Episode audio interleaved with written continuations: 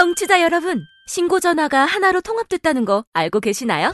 긴급 신고는 112, 119. 나머지 모든 민원 상담은 110으로 통합됐다고요. 112, 119, 110. 이제 끝자리 290만 기억하세요. 긴급 신고는 112, 119. 나머지 모든 민원 상담은 국민콜 110. 110 아시겠죠? 앞으로 모든 민원 상담은 국민콜 110으로 전화하세요. 이 캠페인은 국민권익위원회와 행정안전부가 함께합니다.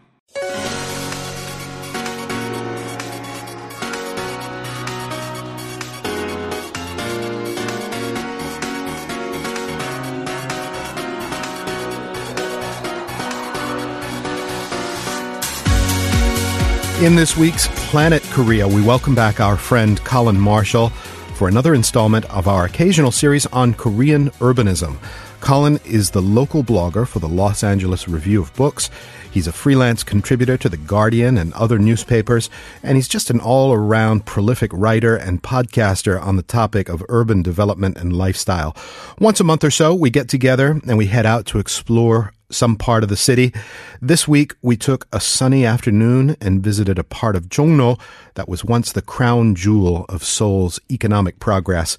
And these days, it's a laboratory for the city's efforts to balance the neighborhood that was with the neighborhood that can be. Have a listen.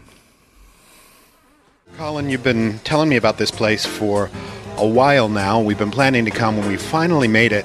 Seun Sanga is the name of this place. I figured it was going to be uh, a sprawling sort of labyrinth of little hallways and alleys and things like that, but instead it's it's kind of a tidy looking building.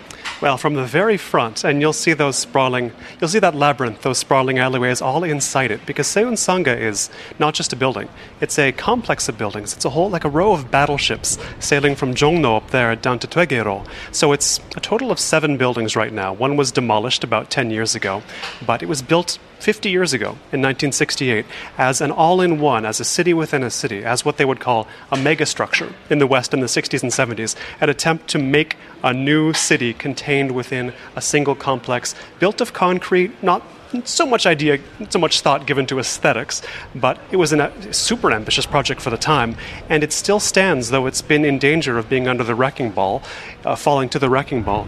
Now it's it's entering a new phase in its life. Dashi Seun, they're calling it, or to explain the name Seun Sanga a bit. Seun, uh, if you just break that down, like many Korean words, it's a compound. Uh, Segye e the energy of the world or the shopping center with the energy of the world. Dashi Seun sounds a bit like rebuilt, or maybe Mm. even a reborn Seun Sanga. And that's this is a project project of just the past couple years.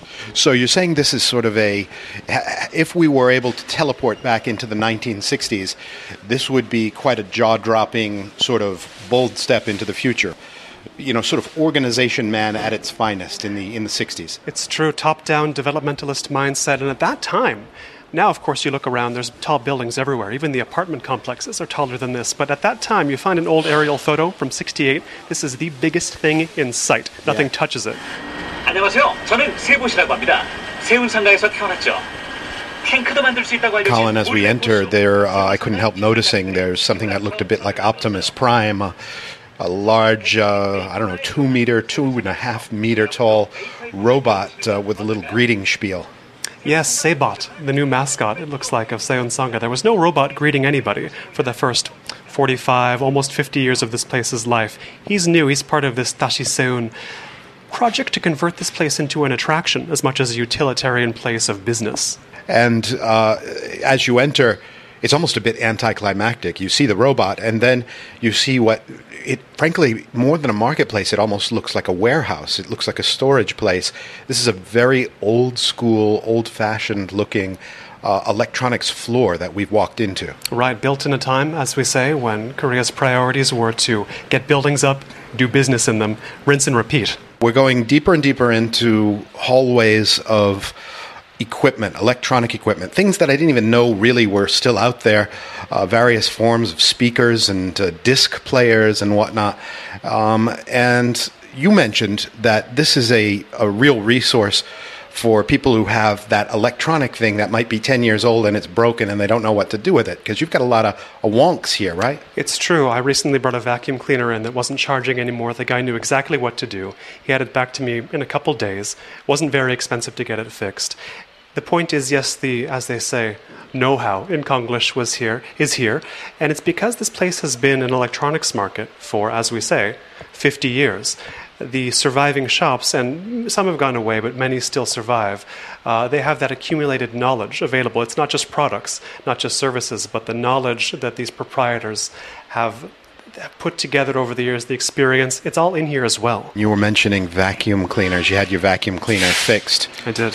I, uh, you know, we, we have a certain European brand of uh, vacuums at home that my mom has literally been using since I learned what a vacuum cleaner is. That's a hardy product. That is a hardy product, and it's one of these big, sort of uh, olive pickle green tanks of a vacuum cleaner that you drag behind you on wheels. And uh, for the until I was a teenager, I didn't even know that a vacuum cleaner could look any different than that.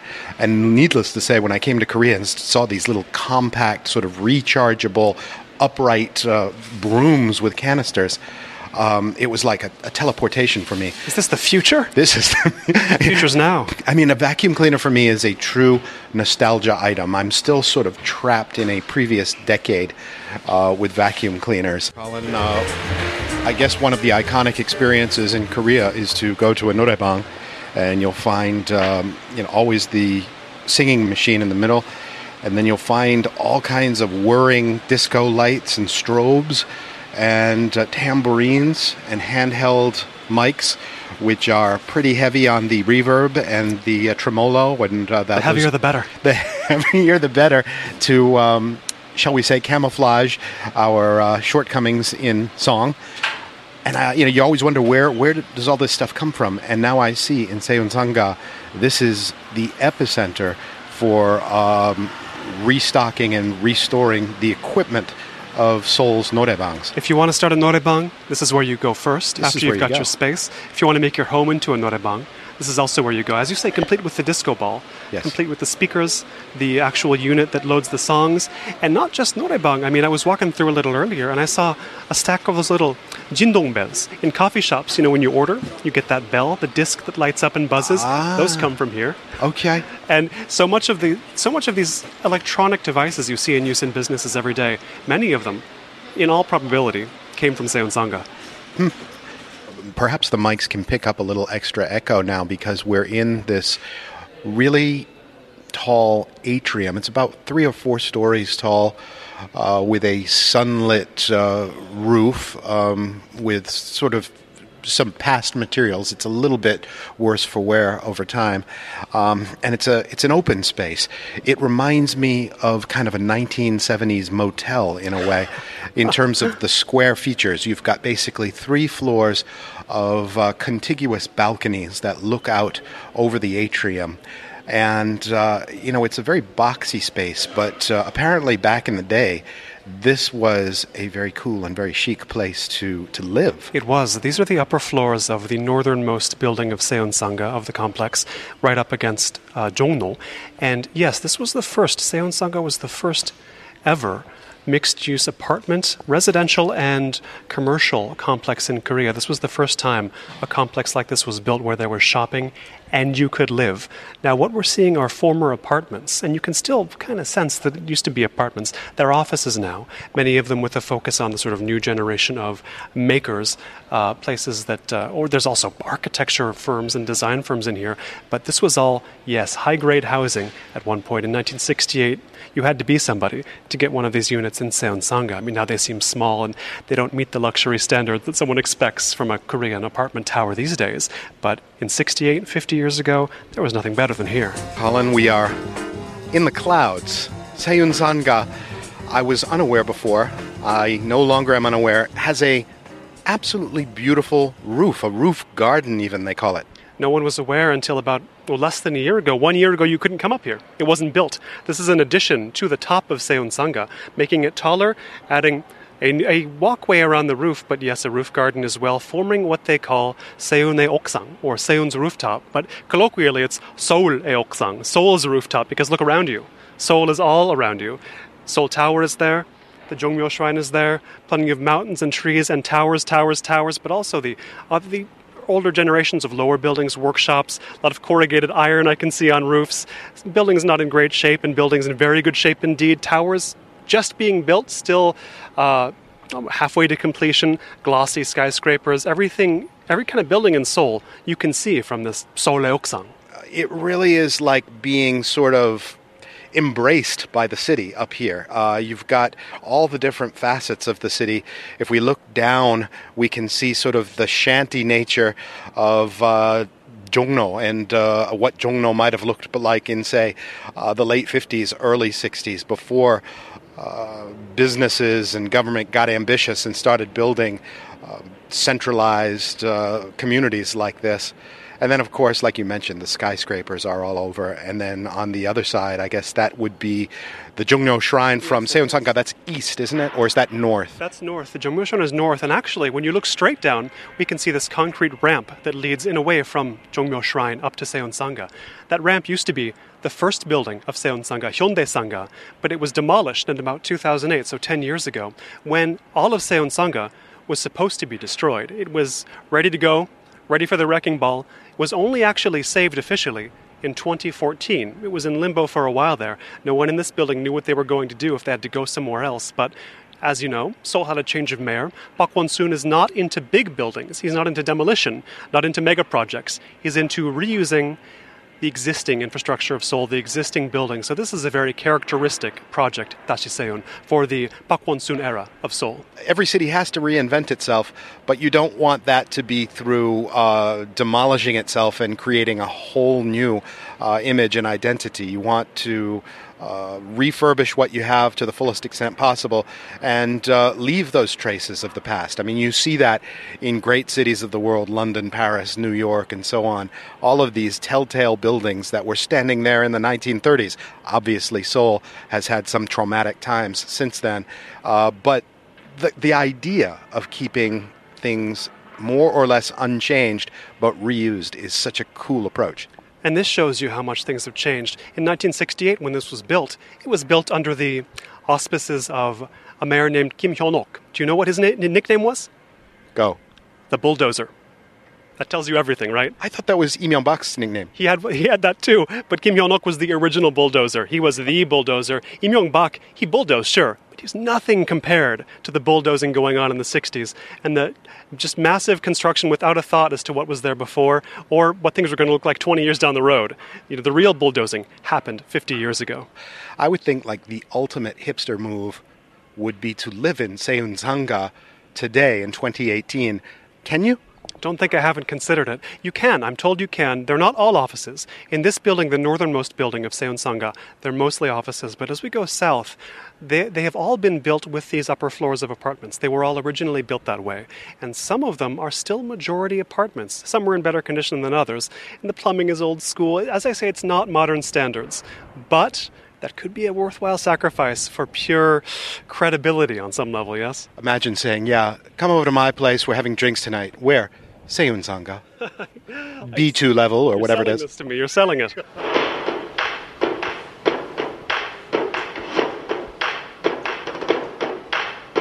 So, Colin, as if that building that we just walked through wasn't enough of a de facto museum of the history of consumer electronics, we're in an actual literal museum of consumer electronics.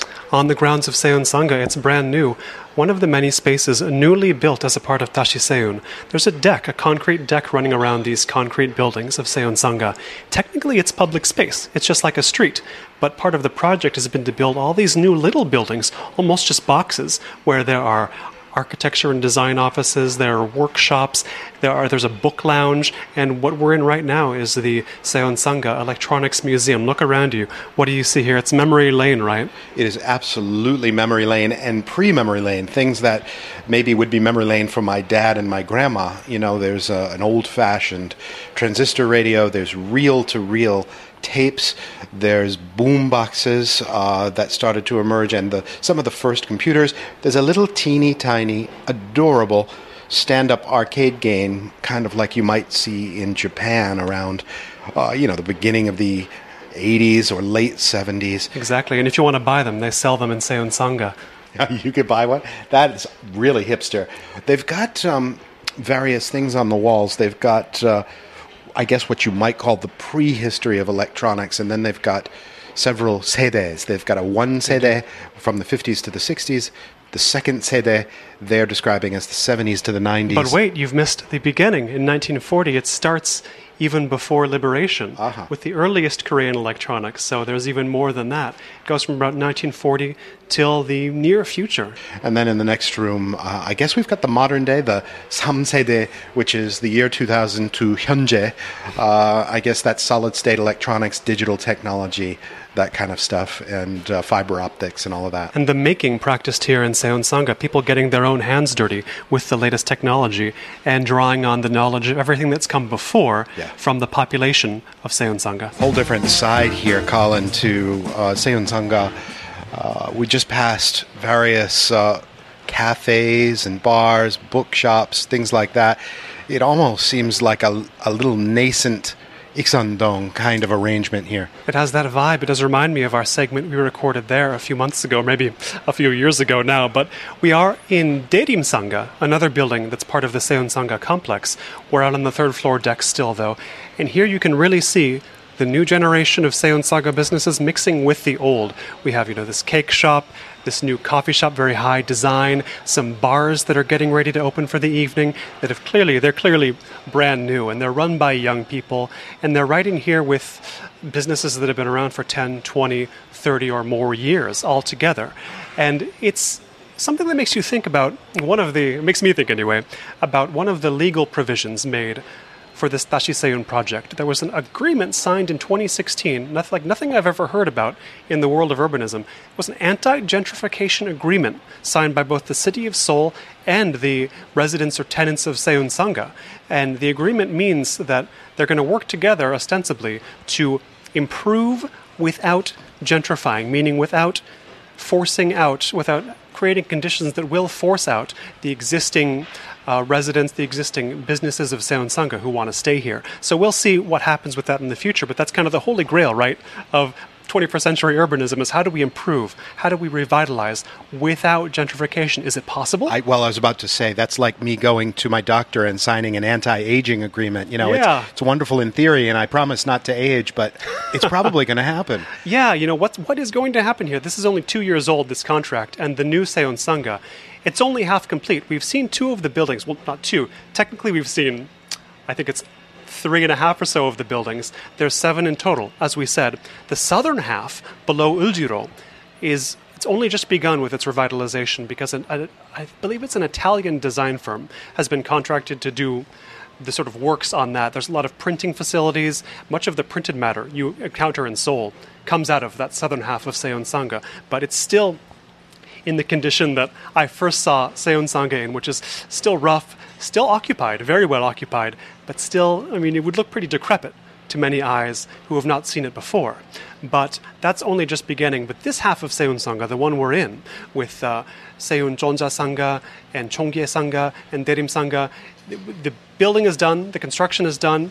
Now we're just seeing what the social reaction Well, is. Well, nonetheless, yeah, but you've got all of these nodules which represent rentable spaces, right? You do. Um, and I suppose if you approach it almost like a condo board, where you're, you every little uh, decision about uh, what happens has to go before some kind of vote. Maybe you have a prayer on controlling gentrification, but if you have individual landlords that are looking for the best price they can get, and uh, they can charge ever higher and ever higher rents. And the only ones that can pay those rents are your chain coffee stores and your craft beer empires and so forth. That's gentrification. It's going to come knocking with its dollars and cents and its won. Gentrification isn't some boogeyman under the bed. It's just economics. You're right. I would guess some of the measures of this they can only really amount to the same thing as rent control, for example, of, for existing tenants, and that's all well and good. But you know, as they say, what's that saying? No battle plan survives the first shot fired. So Seun Sanga is going to be more interesting in practice even than it is in theory right now, I think. Who knows what's going to happen, but it is on many levels still experimental. This 50 year old complex is somehow still an experiment. Okay, Colin. Well, we just had a lovely little cup of hazelnut coffee in a quiet and luxurious little tabang. Yes, a classic style Korean coffee shop. My favorite of its kind in all of Korea so far that I know Korea. nestled somewhere in Seun Sanga. Yes. You'll have to find it for yourself, listeners. challenge, listeners. It's worth it though, because it's it's a real throwback to the oversized furniture. You know, uh, before the little teeny tiny hard plastic seats of modern coffee shops, in a tabang, you would get uh, these these just huge, long, almost sofa-like experiences. And uh, quiet afternoons, and it's, it struck me as a great place to go with some reading and uh, just to kind of sit and be literary for a while, you know? I've passed many an afternoon there, writing especially. I get a lot done there. Well, I suppose that's going to wrap up the uh, tour of the Sanga, right? Uh, we've seen the various buildings and uh, taken in a lot of nooks and corners and things. It really is a, uh, I, I- guess it's cliche, but a, a symbol of Korean urbanism, right? It really is, especially Korean urbanism as practiced right now in the 21st century, in 2018 specifically. And every time I come, something surprises me here. There's always something new, always something different, always something old that I'd never seen before. It's so big. Uh, there's whole floors I've never explored. There's places like the Seoul City College is running its own. It's running a branch campus in the basement here. There's so much I've never even set eyes on. So, Seun Sanga, it's it's like Seoul itself, always changing, but changing in the way that Seoul itself is. It's it's revamping, finding new uses. It's sort of looking again, figuring things out in a new way because the old ways don't necessarily work so well anymore. Does the world know about Seun Sanga? Is it, is it known outside of Korea? Well, it's appearing, it's having a, moment in the Korean media and the Western media. At the Architectural Review did a Korea issue recently, which I wrote in, but not about Seun Sanga, though it did have quite a spread on Seun Sanga. Uh, Owen Hatherley, an English architecture critic uh, of my acquaintance, he wrote an article in Dezeen about Seun Sanga recently. He said this, and I quote, it is exactly the sort of place that contemporary urbanists and architects talk about creating, combining recycling, reindustrialization, automation, density, urban agriculture, live workspaces, democratic accountability, permeability, complexity, but generally, they end up creating relatively conventional gallery malls like, and he doesn't like, the Dongdaemun Design Plaza instead. But at Seun Sanga, they can plug themselves into an already functioning infrastructure that already fulfills many of those ideas. So whether or not you like the DDP, you can agree with what Owen has to say about Seun Sanga itself. It's a cool quote to go out on. I guess we'll wrap it there. Colin, I'll see you again soon. See you soon. Huge thanks once again to Colin Marshall. It's always fun to walk around the city and get his take on Seoul life and urban concepts in general. He is online. If you want to find Colin, it's very easy to do. Colin with one L. If you haven't checked out his podcast series, in addition to the many things that he writes, I encourage you to do so. He's got a thing called uh, Notes. What is it called? Diary on Cities and Culture. I believe that's the the title of it. He did about 30 episodes in Seoul alone, and he's been to other cities in the world. So there's plenty more to listen to as well as read. The title of his blog, where all of this stuff is consolidated, is blog.colinmarshall.org.